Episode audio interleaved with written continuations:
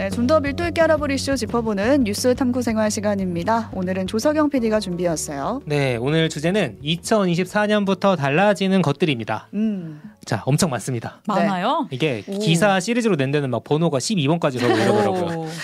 오. 알 것만 알려주세요. 그렇죠. 네. 그래서 저는 오늘 저희는 뭘 준비했느냐? 음. 국가에서 제공하는 혜택들 중에 놓치면 안 되는 것들. 놓치면 음. 손해 보는 것들. 놓치면 손해 보는 것들이 있습니다. 그거 중심으로 뽑아봤고요. 음. 막 이제 일일이 제도를 나열하면 약간 생활에 와닿지 않을 수가 있어서 가상의 인물을 두 사람 만들어봤습니다. 네. 자, 20대 중반의 취준생 김민준 씨, 30대 초반의 맞벌이 부부, 음. 출산을 준비 중인 아내 이서윤 씨.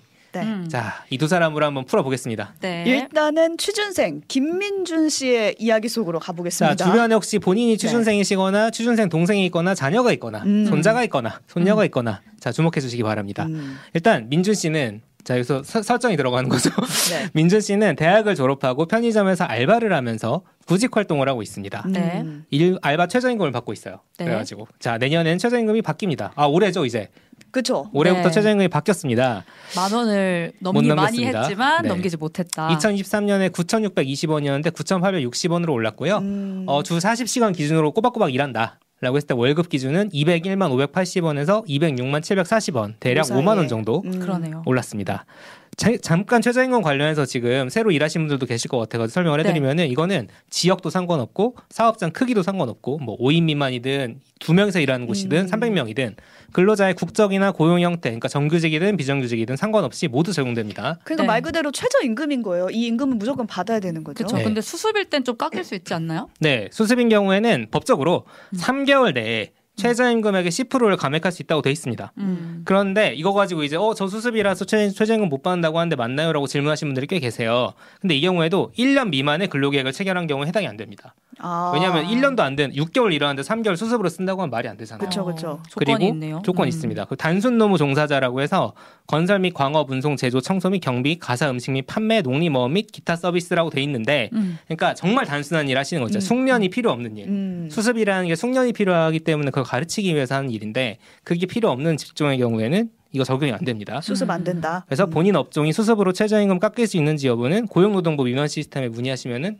거의 뭐 바로바로 민원 시스템. 확인되는 대로 답장을 해주는 것 같더라고요. 네. 네. 또 올해부터 민준 씨한테 해당되는 변화 또 한 가지도 볼게요. 자 알바를 할 때도 그렇고 음. 주말에 이제 취업 준비를 위해서 도서관에 갈 때도 버스를 타고 이용하시는 분들 많죠. 아 음. 교통비가 또 상당히 나와요. 그렇습니다. 굉장히 부담이 돼요.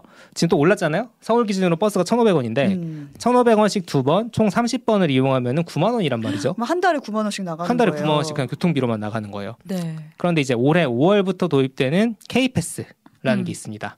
이게 이제 교통비를 좀 아낄 수 있는 시스템인데 원래 알뜰 교통카드라는 게 있었는데 이게 약간 막 거리비례도 있고 좀 복잡했어요. 음. 그래서 그냥 요금으로 다 깎아주는 제도를 만든 겁니다. 어떤 제도냐? 한 달에 15회 이상 정기적으로 지하철이나 버스 등 대중교통을 이용하면 60회까지 요금을 돌려주는 제도인데 오. 이게 얼마를 돌려주냐? 일반인은 20%, 음. 청년층은 30%, 저소득층은 53%를 돌려줍니다. 오. 청년 기준은 19세에서 34세네요. 34세 입니다. 네, 네. 난 자, 해당되네. 그렇죠. 청년만 근데 해당되는 건 아니에요. 일반도 20%가 있잖아요. 음, 그렇죠. 그러네요. 그러니까 보면은 지금 9만 원을 쓴다고 하면은 일반인 기준으로 18,000원, 청년은 27,000원, 저소득층은 48,000원까지 그 다음 달에 돌려주는 겁니다. 오. 음. 그러니까 매달 나가는 교통비 부담을 이제 줄일 수 있는 건데 그렇죠. 취준생들 같은 경우에는 각종 시험도 엄청 본단 말이에요. 맞아요.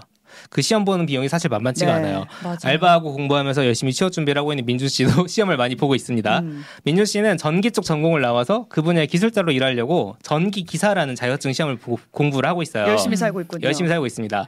이런 자격증 시험이 응시료가 얼마냐면은 2만 원 내외가 되거든요. 음. 네. 비싼 건 막 몇만 원씩 하는 것도 있어요. 네. 그런데 이것도 여러 번 보려면 부담되잖아요. 그렇죠. 그래서 올해부터는 내년까지 만 34세 청년들의 경우에는 연간 3회까지 세 번까지는 50%를 깎아줍니다. 아, 음. 50% 가면 네, 그러니까 공짜로 볼 수 있는 건 아니고 50% 네네. 감면이 되는데 이 청년 수험생들이 평균 1년에 2.4회 이 자격심을 음. 치르고 있대요. 음. 그러니까 몇만 원 정도는 아낄 수 있는 거죠. 그러네요. 어, 좋네요. 그렇죠. 이왕이면 한 번에 되면 좋겠지만 아, 네. 그러네요. 네.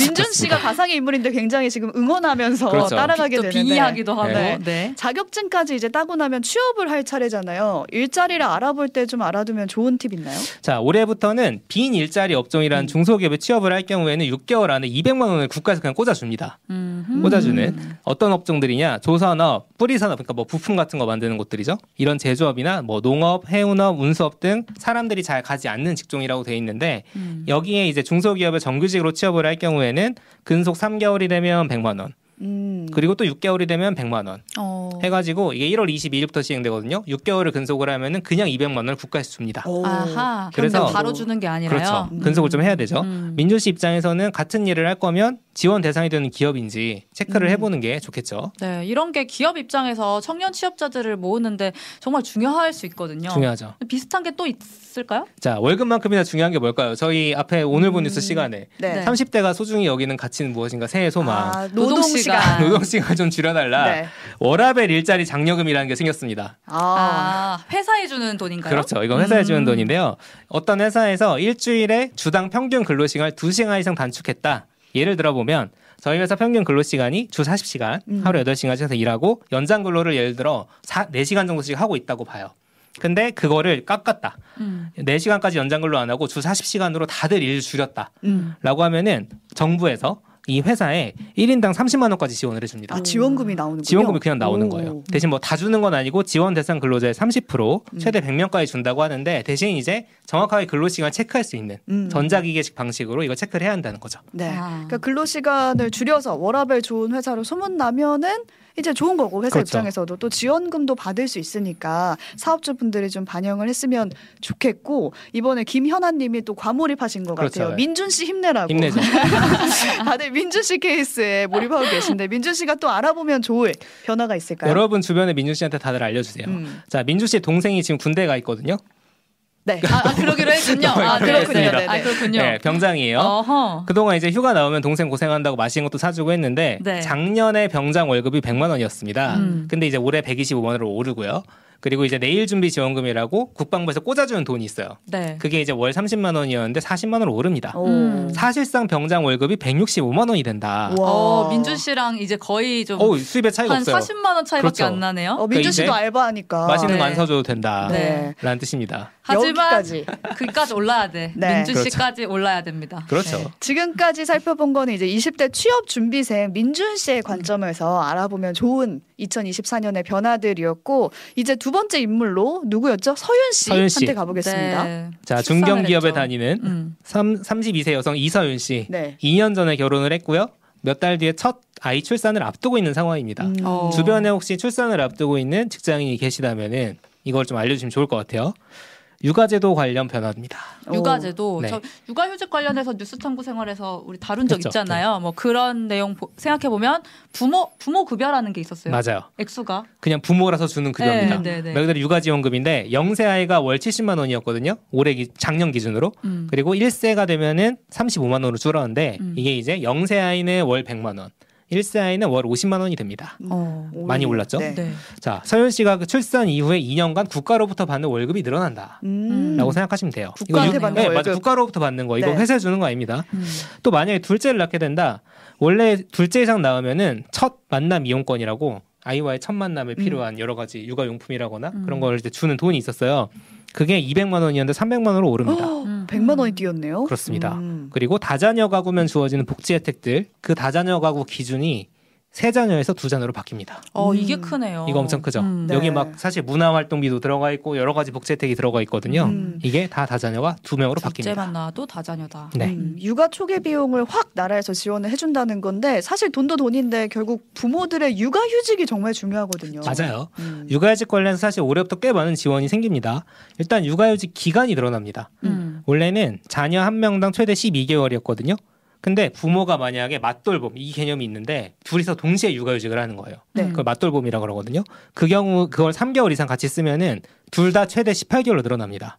아 어. 기간이 늘어요? 그렇죠. 오. 최대 18개월까지 늘어나니까 부모가 책임질 수 있는 기간이 대충 합치면 33개월까지 해결이 되는 거예요. 음. 어. 그러면 어린이집 갈 때까지 대충 커버가 되는 거거든요. 아하. 그런 3개월 상황입니다. 쓰고 여기 한번 또 쓰고 그렇죠. 여기 한번 또 쓰고. 그렇습니다. 이렇게. 그래서 음. 서윤 씨랑 남편이 함께 육아휴직을 3개월 쓰고 음. 나머진 번갈아 쓰면은 이제 33개월까지 갈 수 있다는 거죠. 어, 많이 어. 늘어났네. 많이 늘었죠. 근데 기간도 기간인데 이걸 다 쓰고 싶어도 사실 월급이 줄어드니까 경제 때문에 맞아요. 경제상 가계 음. 때문에 다시 복귀하는 사람 많거든요. 엄청 많았죠. 음. 그래서 사실 육아휴직 12개월 지금도 다 못 쓰시는 분들 많아요. 음. 왜냐하면 원래 육아휴직을 하면 월급이 나오긴 하는데 줄어들거든요. 음. 그러니까 통상임금이라 그래서 자기가 원래 정기적으로 받던 월급 그거의 80%까지만 음. 줘요. 근데 그것도 최대 월 150만 원 한도가 있었단 말이에요. 최대 150이에요. 그렇죠. 이게 넘어버리면 어차피 150까지밖에 안 나오는 거예요. 음. 그러니까 사실 경제적으로 부담이 되죠. 음. 월 수입이 좀 됐던 분들은. 근데 영아기, 그러니까 돌봄이 집중적으로 필요한 시기에 부모가 둘 다 육아휴직을 사용할 경우에는 이 통상임금의 100%를 300만 원 한도 내에 3개월까지. 그러니까 원래 많이 줬어요. 음. 아까 말씀드린 것처럼 맞돌봄을 해라. 음. 하면은 많이 줬는데 이게 어디까지 오르냐? 최대 450만 원까지 올라갑니다. 아 네. 최대 금액이 오르네요. 그렇죠. 네. 예를 들면 서윤 씨의 경우에는 월급이 400만 원 정도 되는 설정이거든요. 네. 그러면 원래는 못 받았을 돈을 받을 수 있는 거죠. 이제는 그렇죠. 근데 이제 대신 영화 그 영화의 기준도 생후 12개월에서 18개월까지 늘었는데 이게 월별로 매번 다르거든요. 실제로 자기가 해당이 된다라고 음. 하시면 검색을 해보시면은 어디에 해당되는지 아실 수 있습니다. 네, 그러니까 정리를 해보면 부부가 함께 육아휴직을 쓰는 기한을 최소 3개월, 많게는 6개월까지 가져라. 그러면 우리가 육아휴직 기간도 늘려주고 월급도 많이 보전해줄게. 그렇죠. 이 말로 이해하시면 되겠습니다. 왜 부부가 함께 쓰는 게 중요하냐? 음. 2022년 기준 육아휴직 사용률 통계가 지난달에 나왔는데 남성 대 여성 비율이 아직도 3대 7 정도로 엄청나게 여성 비율이 높아요. 음. 음. 2019년에 이게 2대 8이었거든요. 남성 비율이 올라가고는 있는데 절대적으로 여성 비율이 높습니다. 네. 그러니까 여성들이 독박 육아하는 경우가 많다는 거죠. 음, 더디네요. 그래도 그렇죠. 변화가. 그래서 둘이 같이 쓸수록 혜택을 많이 주겠다. 음. 부부가 같이 육아를 해라. 권장하는 거고요. 서윤 씨도 같이 쓸 수 있나요? 서현 씨도 같이 쓸 수 있는 거죠. 음. 서현 씨의 남편 같은 경우는 중소기업에 다니고 있다면 중소기업 노동자에 한해서 배우자의 유급 출산 휴가 기간이 5일에서 10일로 늘어납니다. 음. 그리고 이 기간에 대한 남편의 월급은 국가가 주는 거죠. 아 이건 또 출산 기간, 그렇죠. 출산 휴가 출산 말하는 휴가 거예요. 기간. 네. 네. 그렇습니다. 근데 요새 요새 휴직까지 안 해도 근로 시간 단축제도 되게 이용 많이 하시더라고요. 엄청 많이 하죠. 네. 하루에 한 두세 시간 정도 음. 업무 시간을 단축한 제도예요. 서현 씨와 남편도 이제 아이가 어린이집에 들어갈 나이가 될 때 혹은 초등학교에 들어갈 때 이거 되게 많이 쓰시거든요. 음. 젊은 부부들이 휴직보다는 이 제도를 활용하려고 하는데 왜냐면 8시간 다 쉬는 휴직은 좀 부담스러울 수 있고 음. 그렇죠? 6시간 정도 일은 하루에 할 수 있는 거죠. 애 보내고 데려오고만 하면 되니까. 스케줄만 잘 딴, 그렇죠. 짠다면 이게 원래는 주당 5시간까지 국가가 보전을 해줬어요. 네. 그 급여 지원을 해줬거든요. 음. 그런데 주당 10시간으로 늘어납니다. 10시간으로. 그두배 늘어나는 거죠. 네. 그 대상 아동도 원래 8살 이하였는데 12살 이하로 확대되고요. 최대 사용 기간도 24개월에서 36개월로 늘어납니다. 아 네. 여러모로 지금 핑구스님이 현실적으로 얼마나 잘 이용할 수 있을지 그렇죠. 관건이겠다. 음. 직장인 아닌 사업자들은 육아휴직 자체도 해당이 안 된다. 이렇게 아, 이거 너무 어려운 문제네요. 말씀을 해주셨습니다. 그러네요. 네, 이것도 빨리 해결이 돼야 할 텐데. 네. 네. 네. 아이를 낳은 가구는 이제 주택을 마련할 때도 좀 혜택이 있다고 들었거든요. 맞습니다. 음. 자, 서현 씨는 남편과 투룸 빌라에서 신혼생활을 보냈는데 아이가 생기면 아무래도 향후 2, 3년 사이에 좀 넓은 집이 필요할 수도 있겠죠. 음. 그렇게 될 때 어떻게 하느냐? 먼저 신생아 대출 특례라는 게 생깁니다. 대출 신청을 기준으로 2년 내에 출산한 무주택 가구의 경우 음. 연 1.6%에서 3.3% 금리로 주택을 구입할 경우에 5억까지 그리고 전세 같은 경우에 3억까지 대출을 해주는 거예요. 야, 연 1.6%부터요. 네. 정말 말이 안 되는 금리죠. 네. 금리 이 세대에 파격적이네요. 그래도. 이거는 물론 이제 네. 소득 기준 같은 게 있습니다. 짜, 네, 그 찾아보셔야 네. 되고요. 음. 여기 이제 태아를 포함해서 두 살 이하의 자녀만 있는 가구만 신청할 수 있는 주택을 그러니까 특별 공급이라고 하죠. 네. 연간 7만 원 수준으로 공급한다고 합니다. 네. 지금까지 이제 민준 씨의 취업과 서윤 씨의 육아를 중심으로 내년에 그렇죠. 달라지는 것들을 좀 살펴봤는데요. 끝으로 좀 다른 분야 얘기도 짚어봤으면 좋겠어요. 관심이 가는 부분이 몇 음. 가지 있는데 형사제도 관련해서 달라진 것들이 좀 있어요. 네. 음. 일단 범죄자 신상 공개 많이 달라집니다. 음. 예전에는 특정 강력범죄, 성폭력 범죄 혐의로 수사 중인 피의자. 그러니까 수사 단계에서 공개를 했거든요. 여러분 기억하시죠? 그 경찰 앞에서 이렇게 사진 찍힌 사람들 나오거나 음. 증명사진 나오는 거. 그런데 이게 대상이 바뀝니다.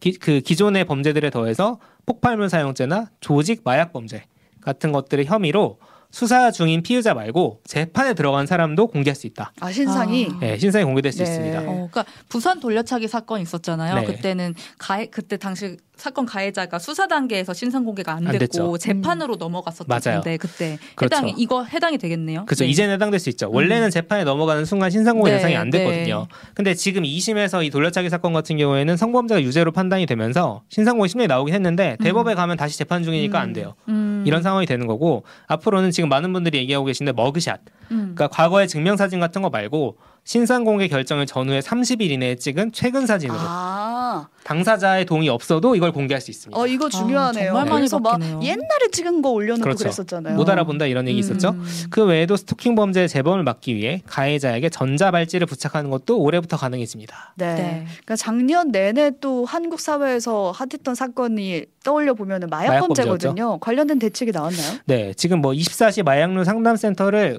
그 시범 운영하고 있는데 음. 이거 이제 계속 본격적으로 운영한다고 하고요. 저는 이게 좀 놀랐던 게 중독 재활센터가 전국에 세 군데밖에 없 었대요. 네. 전국의 세 군데요. 전국에 세 군데. 음. 그러니까 이거를 17개로 확대한다고 음. 합니다. 뭐 그리고 이제 학폭 논란 관련해서는 이제 여러 가지 대책이 나오고 또 많은 것들이 있는데 일단 본방에서는 여기까지 소개시켜 드리는 게 낫겠네요. 네, 여러 방면에서 달라지는 것들 지금 정리해 드렸는데 도움이 되셨길 바라면서 여기까지 2024년부터 달라지는 것들 정리해 드렸습니다. 조소연 PD, 신혜림 PD 수고하셨습니다. 감사합니다. 감사합니다.